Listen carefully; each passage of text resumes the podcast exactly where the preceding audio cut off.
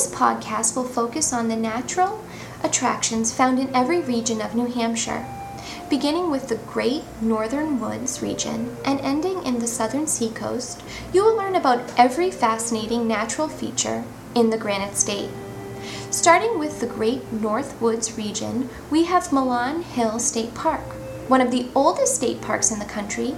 It was acquired in 1881. Whether hiking, biking, or using recreational vehicles, this state park offers over 4,000 miles of unsurpassed beauty with views. When hiking the Cannon Mountain found in the state park, you have views of mountain ranges spanning Vermont, Massachusetts, Maine, and Canada. This park is open year round for an all season experience. In the White Mountain region of New Hampshire, you find yourself at Franconia Notch. This natural wonder not only offers the lush wilderness and spectacular views of New Hampshire, but also an up close look at how slow retracting glaciers affect our land. It is also home to one of the most awe inspiring gorges known as the Flume, where walls of granite rise 70 to 90 feet overhead, and you can take a ride down natural water slides made of slate and then crash into the mountain waters. The trails wind throughout the notch and offer views that attract people from all over the world.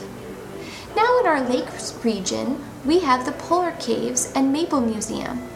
Here you can take a journey underneath the earth in an intriguing voyage below the ground.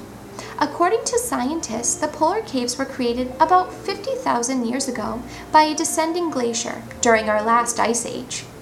What was left behind was a glorious display of caves, passages, and minerals. Discover what beautiful secrets lie beneath our state. After tunneling beneath the earth, you can head to the Maple Museum where you can have a little taste of New Hampshire.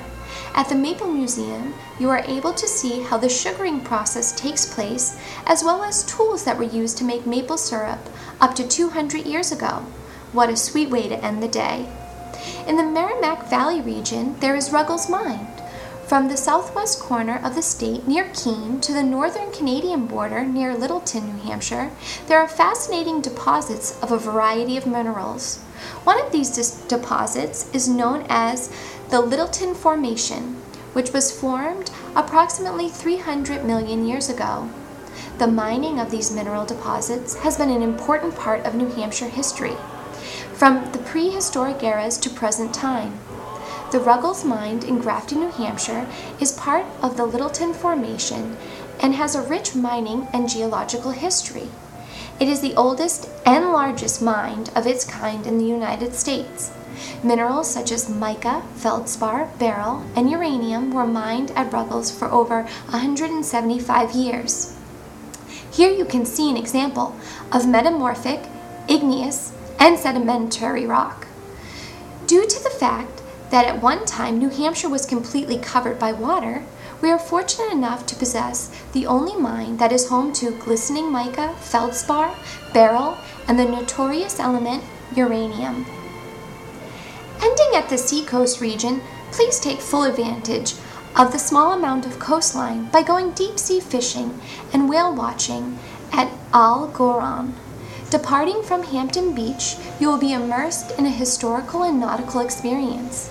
You'll observe the fish native to the region, such as haddock, cod, pollock, mackerel, and bluefish. And if you are lucky and patient enough, you may even catch a glimpse of humpback, finback, and minke whales, as well as dolphins and large sharks. From the north to the south of New Hampshire, one thing is for certain the natural wonders never disappoint and the history inspires and humbles every visitor.